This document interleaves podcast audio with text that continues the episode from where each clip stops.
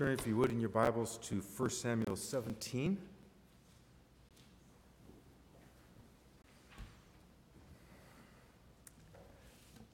First Samuel seventeen. I'll be reading verses nineteen through thirty. We'll be preaching from verses twenty-eight to thirty. And we're going to look at this morning the world's rejection of the godly. And we're going to do this through the lens of the last three verses I'm going to read, verses twenty-eight to thirty. And we're going to see their rejection of the godly by the ungodly is nothing new under the sun. And with the Spirit's help, we will see also the true source of rejection. And by that, find ourselves better able to bear up when dearest friends depart, as we just sang in the hymn, when dearest friends depart from friendship, when families count us as outcasts, when we're banned, when we're shunned, when we're despised or exiled from once warm relations, when we're rejected. And all for the sake of the gospel. And God willing, we will find guidance for that in First Samuel seventeen and twenty-eight to thirty.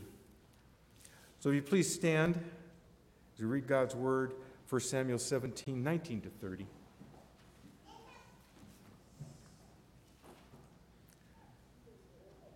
Now Saul and all they and all the men of Israel were in the valley of Elah, fighting the Philistines.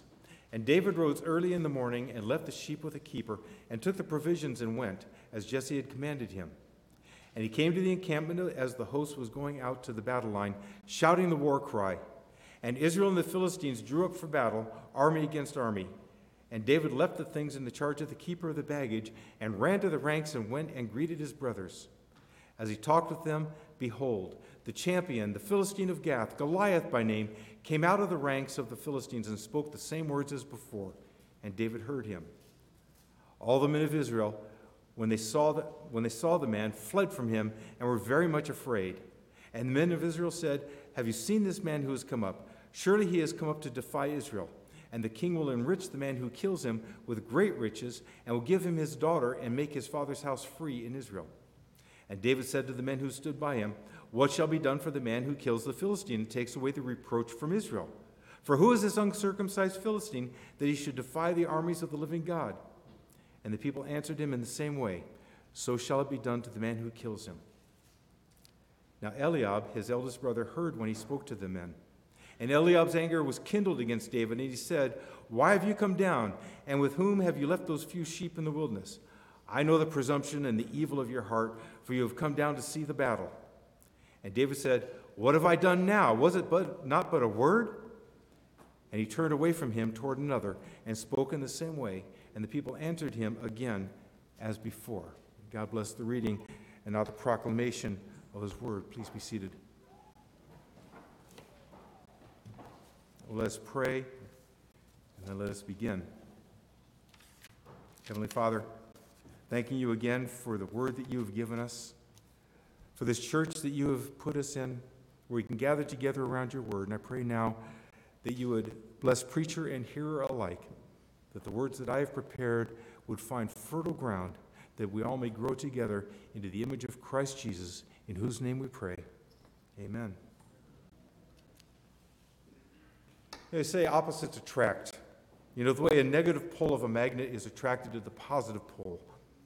And experience might seem to confirm this, is often very true, and especially in relations. We see oftentimes a very happy, long-term couple. But when we get to know them, we say, how did these two ever meet? How did they ever come together? They're just opposites, and yet they attract, and we have beautiful marriages and relationships that come from opposites that attract. Well, opposites do something else, which experience, if not science, can also affirm. Opposites can bring out the nature of things, the way darkness is defined by its lack, by the lack of its opposite, which is light. In our passage in First Samuel seventeen, twenty to thirty, we're going to see how godly righteousness exposes worldly sin. David's brother Eliab is unable to contain the overflow of his heart when his true nature is exposed by proximity to someone of opposite nature, which in this case is his youngest brother, David. And the result of Eliab's overflow of his heart out of his mouth is to begin a cycle which many of us know firsthand. and one which our Lord Jesus warns is part and parcel of the Christian life. And that's rejection. Rejection by the world at large, rejection by friends, rejection by fathers, rejection by mothers, rejection by brothers and sisters. Have you known rejection because of your faith? Have you wept with a brother or sister who's going through rejection by those closest to him or her? Even if it's not me personally who's rejected, too often we see our Lord Jesus Christ cast aside, rejected by those we love. Message this morning, Lord willing, will show us the true source of rejection and give us the strength from the Word of God to bear up under what Jesus Christ himself said is something we must expect. Rejection, division with those who come not to the gospel of the Lord Jesus Christ. So we have here David, who in the previous chapter had been anointed king. And once he was anointed as king, we find him very quickly here in chapter seventeen, rejected by those closest to him, and soon to be rejected by King Saul and chased until King Saul is finally killed in battle and David ascends to the throne. That will take some many years. You know, we can notice that there's in Scripture nothing about his father Jesse's thoughts about his youngest son's elevation, one might say pending elevation, nor anything from his six brothers ahead of him in age. The only words we have from Jesse, for example, is in chapter sixteen when he tells Samuel, "There remains yet the youngest," meaning David, "but behold, he is keeping the sheep." And almost every other reference to Jesse is a title for David, and often from Saul's lips when he talks about the son of Jesse, who he's chasing. Now as for Eliab, who we're going to focus in on pretty quickly here. As for Eliab, David's oldest brother, there's only one quote, there's only one word we have from him in all of Scripture, and that's verse twenty-eight, which was just read to you. And there Eliab speaks for the world as he rejects David in the way the world rejects Christ and we who follow him. You see, God's acceptance brings worldly rejection. Your stand for Christ Jesus, your fealty to the Word of God as the Word of God, as the living Word of God, which is to be understood, which is to be obeyed, that righteousness brings worldly rejection. Now Eliab, his, young, his eldest brother, heard when he spoke to the men. And Eliab's anger was kindled against David. And he said, "Why have you come down? And with whom have you left those few sheep in the wilderness? I know the, your presumption and the evil of your heart, for you have come down to see the battle." Is that not rejection? Are those words not severe and hurtful? Now, to understand Eliab, we need to first get a handle on David's question. When he was asking about what's going to be done to the man who kills this giant, this Goliath, who is defying the armies of Israel, who's insulting the God, the living God, who goes ahead of these armies. We need to understand David's question. You see, he wasn't asking a question to gain information that he didn't already have. He knew, the whole army knew. And if we look at the end of chapter sixteen, he had been in Saul's service long enough. Certainly, we can presume he knew what that answer was. No, what he was doing was reminding Israel's seasoned warriors of their duty to defend the king, and more importantly, God's name, which was being blasphemed by this uncircumcised giant.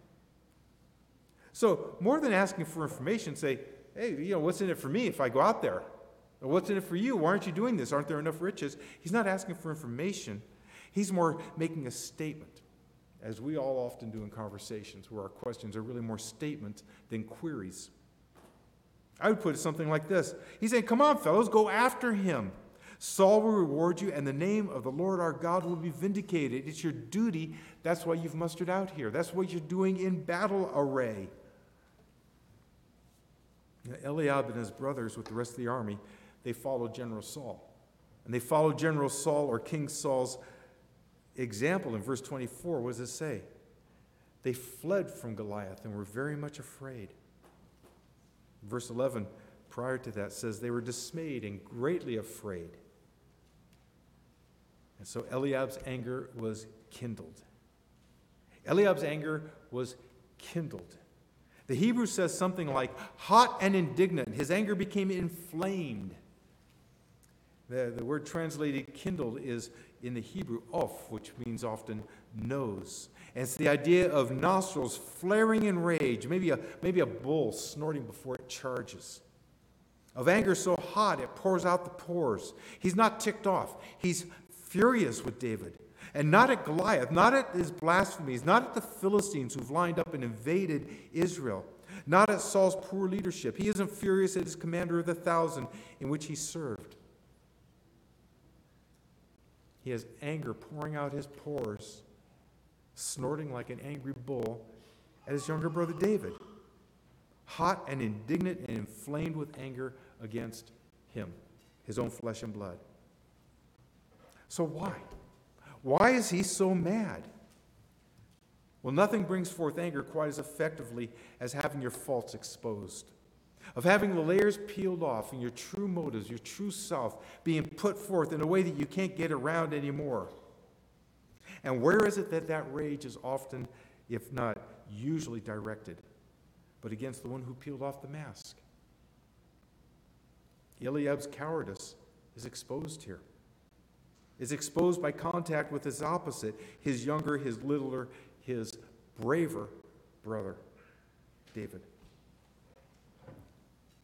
You know, David will later tell Saul, before he goes out to take on Goliath himself, and he speaks of his duties in shepherding the family's flock, the most valuable asset of the family, what he was entrusted with. He said, when there came a lion or a bear and took a lamb from my father's flock, I went after him and struck him. Later he speaks of grabbing the lion by the beard and killing him. So when, when David asked this question, what will be done? This question is more of a statement which is you guys should go out there and defend your country, defend your king, more importantly, defend God. Eliab knew that David wasn't just spouting off. He wasn't being a little kid. His courage had been honed. His courage had been refined. His courage had been proven against lions and bears, who he went and took the lamb back and said, no, this is my father's. Much as the precursor to Jesus Christ, who snatches all of us from the clutches of Satan and says, no, my father gave this one to me, and no one can snatch him out of my father's hands. I will die for this one.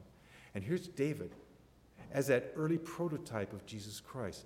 David, whose name was one of Jesus' favorite titles, Son of David. Here's David proving his courage in the pastures where he kept vigilance over the family's goods. So when he asks this question, which is really more of a statement, telling the soldiers that they should be out there fighting, he's speaking from a point of experience where he himself took great danger to his body, at great risk, went out and fought according to his duty. And yet Eliab, with the others, couldn't go out. And Eliab in particular, furious with him. How hard it is, is it not, to have our sin exposed? How easy it is to transform what should be shame and repentance into anger against he or she who destroys our protective shield. To take the wounds of a friend as the malice of an enemy. And so when somebody comes to us with the righteousness of God and wants to help us grow in Christ by pointing out our fault, and what do we do so often? Like Eliab, we become angry at the bearer of the message and don't see the good that it does, the hard work that it takes for someone to come and tell the truth. How hard it is when sin is exposed. How hard it is for Eliab when his cowardice with all the others is exposed by this question, by this statement really by David. David, whose courage had been proven against wild animals. Eliab's shame moves like wildfire into anger. And rather than mend his ways, what does he do? He rejects the one whose very presence exposed his error. So it's a rejection. It's a rejection. This anger leads to a rejection. There's a deep-rooted cause for this. I want us to see how far back this goes, because it goes back centuries and centuries. It goes back to before Israel was a nation. It goes back before Abraham being called out of Ur of the Chaldeans. It goes back further than even that. Eliab's anger, his jealousy, his hot, indignant, inflamed rage came from the jealousy of God's favor on David rather than on him. You recall chapter sixteen, just before this, when all the sons of Jesse were lined up, all seven of them, except for David, and one by one, beginning with Eliab, were rejected. And when Eliab was rejected, recall that G- that's when God says, but God looks to the heart. So I have not chosen this one. How far back does this go? This, this jealousy that leads to anger, that leads to rejection. How far back does it go? Well, turn in your Bibles, if you would, to chapter four of Genesis. Just by saying that, I know many of you know where we're going to go with that. Chapter four of Genesis, beginning at verse three.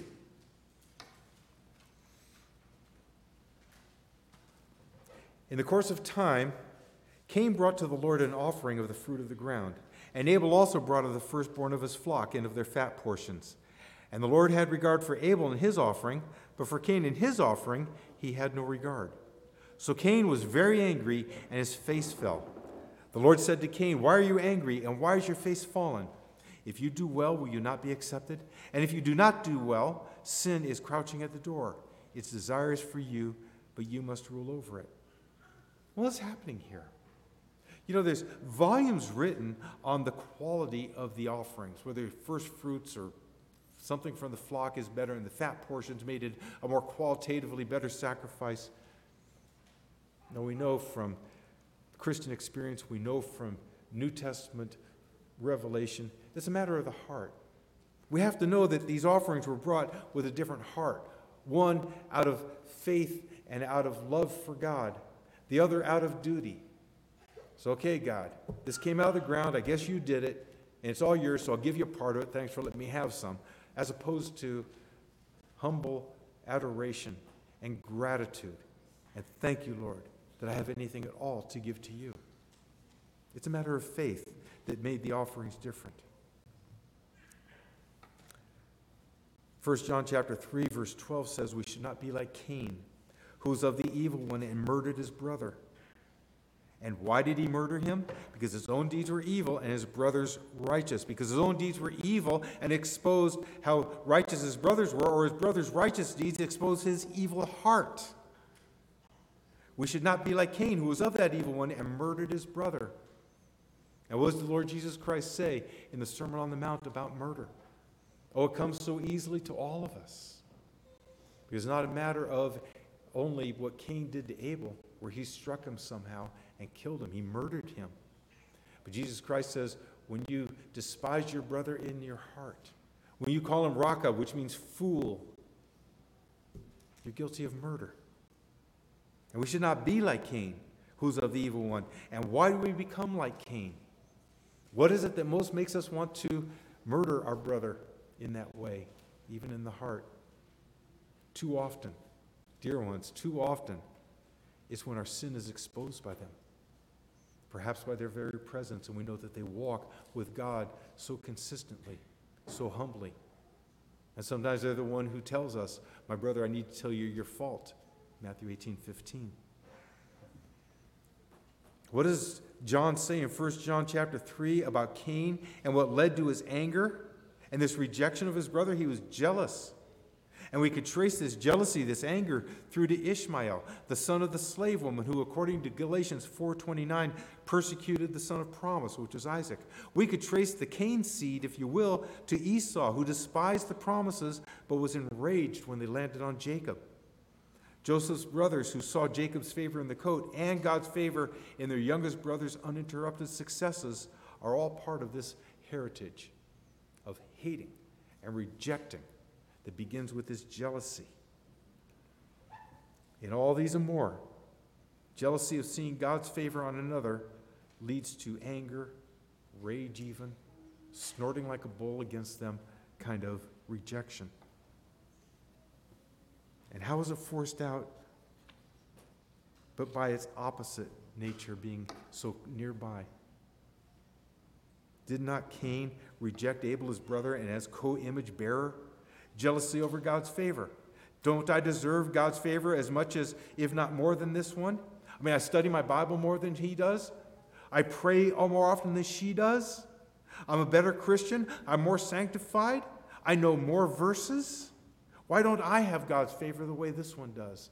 In whatever way you're seeing God's favor. No, the problem is, who deserves God's favor? None of us. Jesus Christ, him alone. Truth be told, by grace you have been saved. By grace and by grace alone you have been saved. Elsewhere, Christ died for the ungodly. While we were yet sinners, Christ died for the ungodly. Elsewhere, for you were dead in trespasses and sins. And then, but God, who is rich in mercy and more. Now, the jealousy comes up because it's what I deserve. I'm seeing something in you that I believe is, should have been mine. I deserve that. I should have gotten that. Well, nobody deserves the good graces of God. By grace and by grace alone. Well, Eliab, in his anger, he rejects his own brother David. He's following, he's upholding Cain's example and traditions. And notice what Eliab's charge against David is.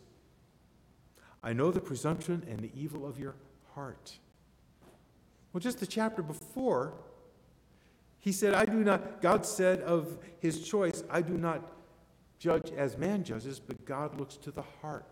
God saw something in David's heart different than Eliab and any of the other, any of the other brothers' hearts. And here Eliab goes to the heart. His heart had been what was why he was rejected earlier as possibly the next king after Saul. He says to David, but I know something about you that God missed. I know the presumption and the evil of your heart. He's jealous of David's successes. Jealous of his brother. And what brought this out that led to the anger and to the murder? Well, God's favor with Cain and Abel. Nearness to the spirit of holiness in a believer brings out the jealousy of those nearby. The opposite nature of one thing often brings out the true nature of another thing.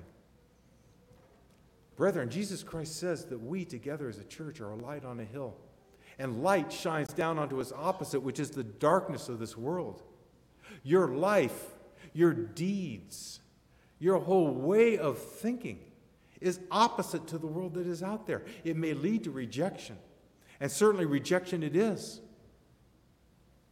But it's a rejection that goes two ways. We reject what that stands for out there.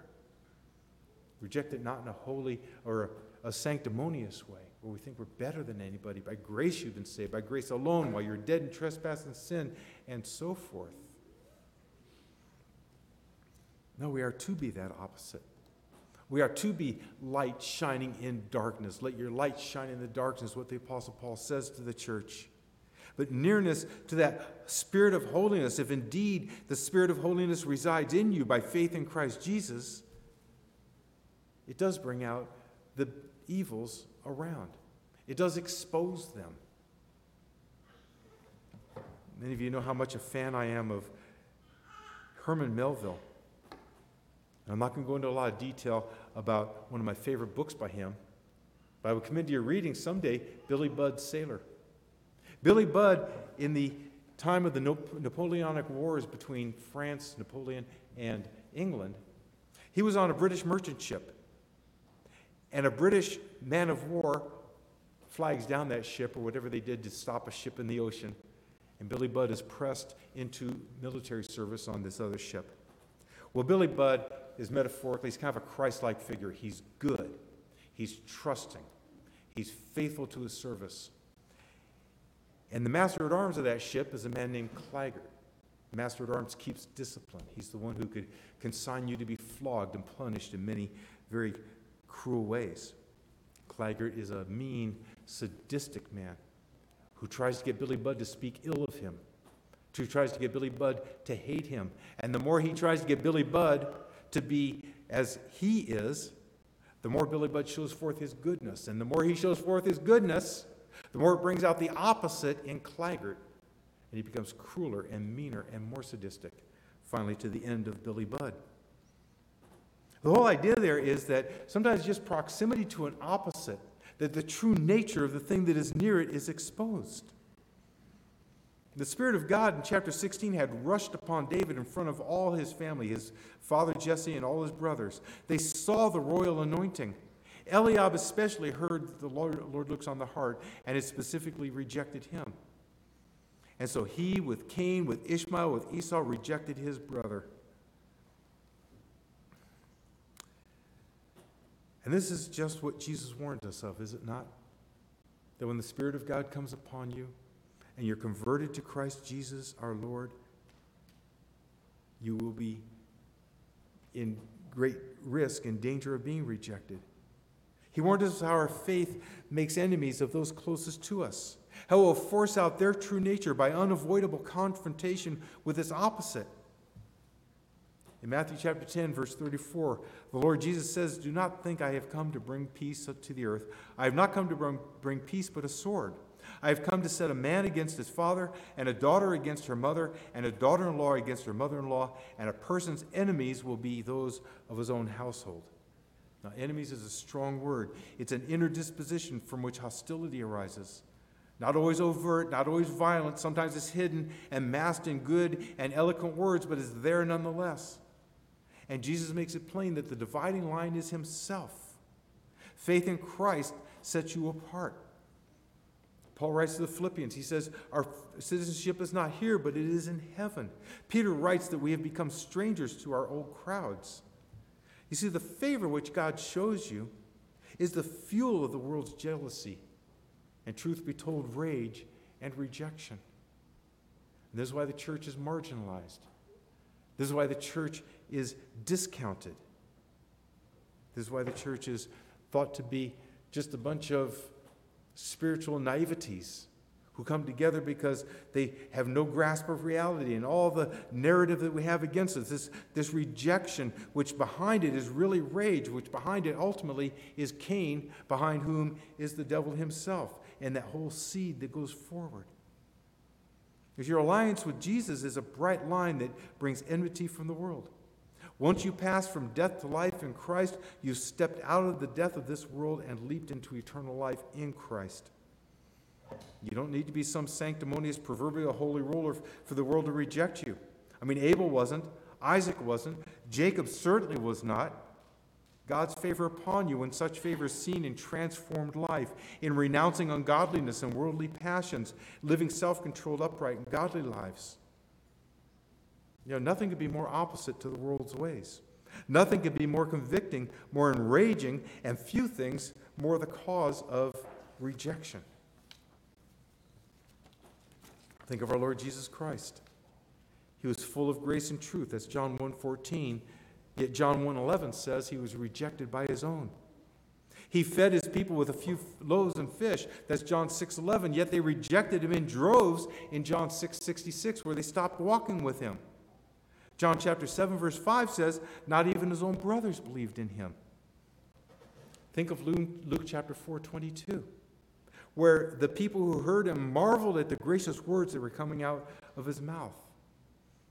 And what happened a moment later? They rejected him and tried to throw him off the brow of a cliff. His deliverance to Pilate with their demand for his crucifixion, that's Matthew twenty-seven twenty-four, that was the ultimate rejection. So when you're rejected, have you been rejected? Take heart. Blessed are you when men persecute you for his sake. That's Matthew five, nine through ten. For so they treated the prophets who were before you. None more ill-treated than Jesus himself. And many of us have been rejected at different levels. I think I can speak freely. Pastor Brian has shared from this pulpit that according to Jehovah's Witness doctrine, when he became a true Christian, he was shunned. He was rejected by his family. When I, from my Jewish background, came to faith in Christ and I told my mother and father, well, they didn't reject me in that relational way. I could still come over to the house and be, you know, part of things. But I was told, so you're finishing the work of Hitler by ruining the Jewish people. It's rejection. Many of you have felt that sting in different ways, from family, from brothers, sisters, friends, co-workers, neighbors. Some have not. Praise God for that, because it's hard to go through. No, none was more ill-treated than Jesus. None rejected more than him, because no, no one was more opposite to the world, world's ways than Jesus Christ. No one more opposite, no one more opposed than God's Holy One. But dear ones, the very existence of us here in this place, this day, the existence of the church that Jesus Christ is building, imperfect as we are, it stands as direct opposite to the world's ways. And so we are marginalized, and so we are spat upon, and so we are derided, so we are held as ridiculous and archaic, and on and on it goes. It is that very oppositeness that brings out the Cain, the Ishmael, and the Esau, the Eliab, the whole serpent seed reaction of the unbelieving world. Whether it's those closest to you, or just something you read in a paper and it's far distant from you.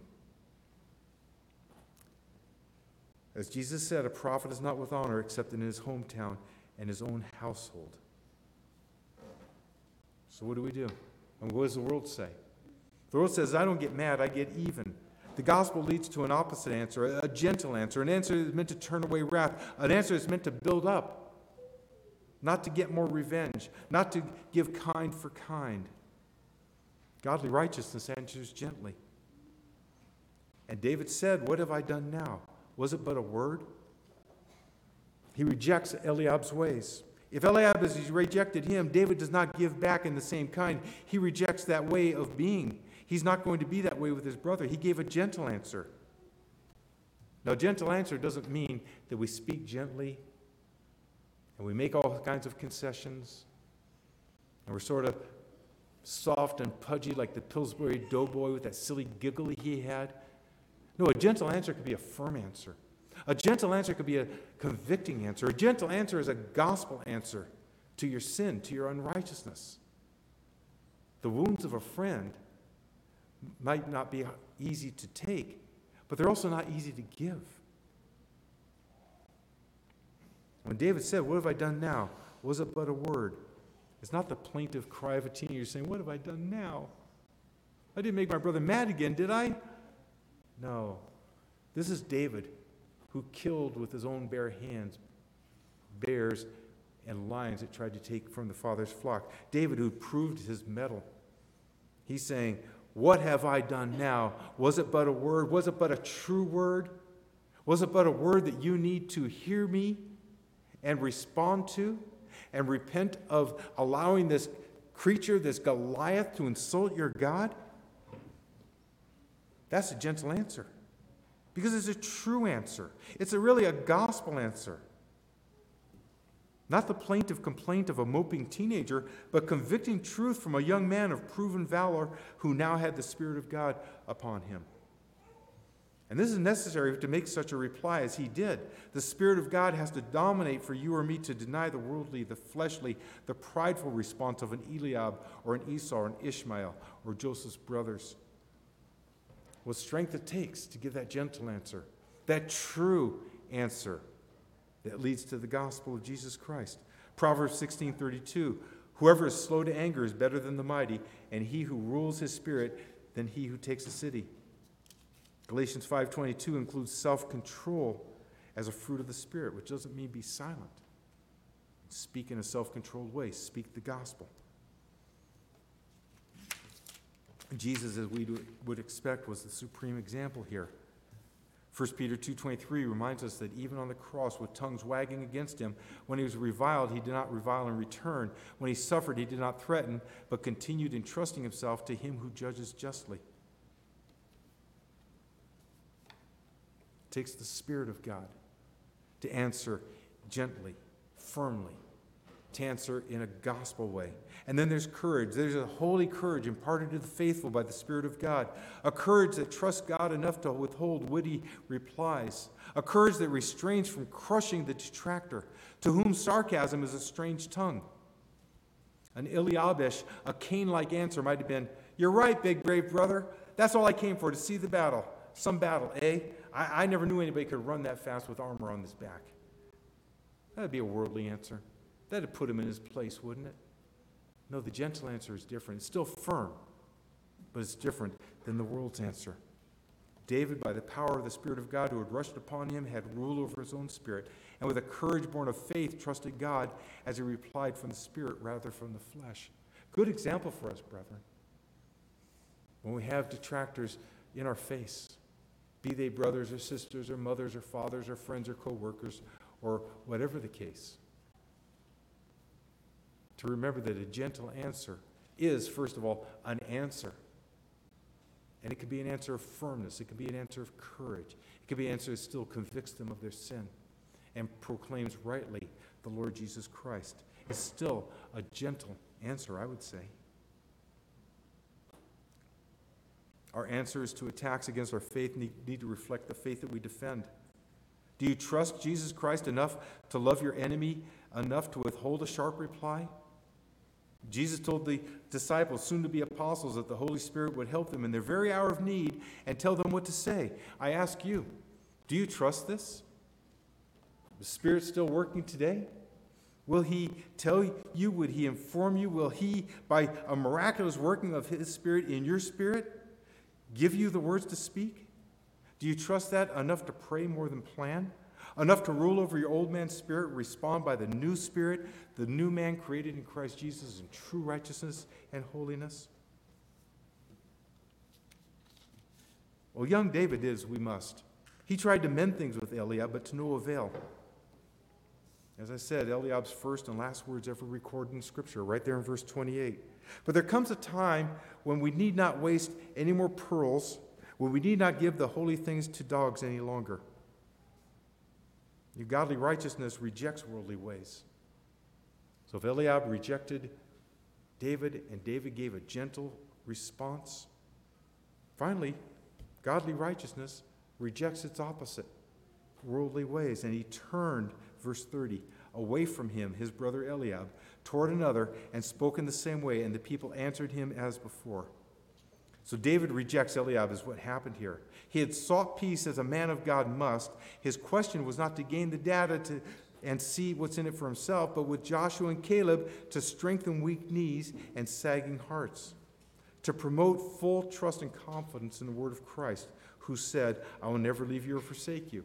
And again he said through Isaiah, when you pass through the waters, I will be with you, and through the rivers, and they shall not overwhelm you. When you walk through the fire, you shall not be burned, and the flame shall not consume you. For I am the Lord your God, the Holy One of Israel, your Savior. You know, where we read that David turned away, I see that he rejected the rejecter, even his own brother, who he loved no less than you or I do our families and friends. There comes a point where continued pleading weakens rather than strengthens our witness, a point where we tumble into disobedience ourselves.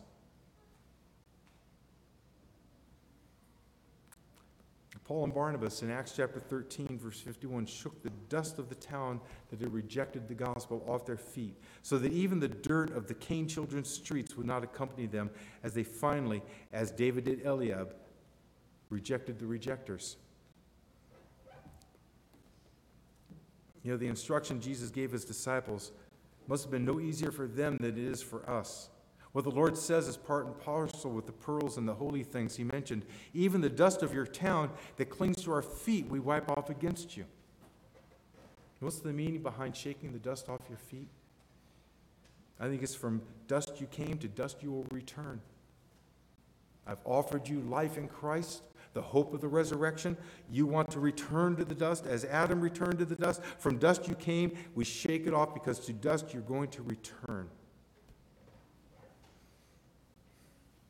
The world out there that rejects us as they do, like Eliab rejecting his brother David, born in trespasses and sins, as were all of we. By nature, children of wrath, as were all of we. Earthly, fleshly, world-loving, flesh-driven, haters of God, and any who by opposite affections love him by faith in his son Jesus. David turned away and spoke to others, consigning Eliab to the dust. The believer has no part in the dust from which our bodies sprang. These tents, these physical bodies, these physical confines in which we live may well, and they probably will in one manner or another, return to the dust, but that's not the end of it. That's not the end of it. Those who believe in the Lord Jesus Christ, in his perfect life, in his sacrificial death, in his perfections credited against our sin, in a God who exhausted the wrath that was once reserved for my sins and credited them against Jesus Christ, who then, as his son, took it all in himself as he hung on that cruel cross, able to suffer all of that wrath with none of it due to him because he was without sin. That Lamb of God who takes away the world, the sin of the world, who cried out, who bellowed the victory cry, "It is finished." For him and for those in him, dust is not our end, but a resurrection to, the, to eternal life in Christ.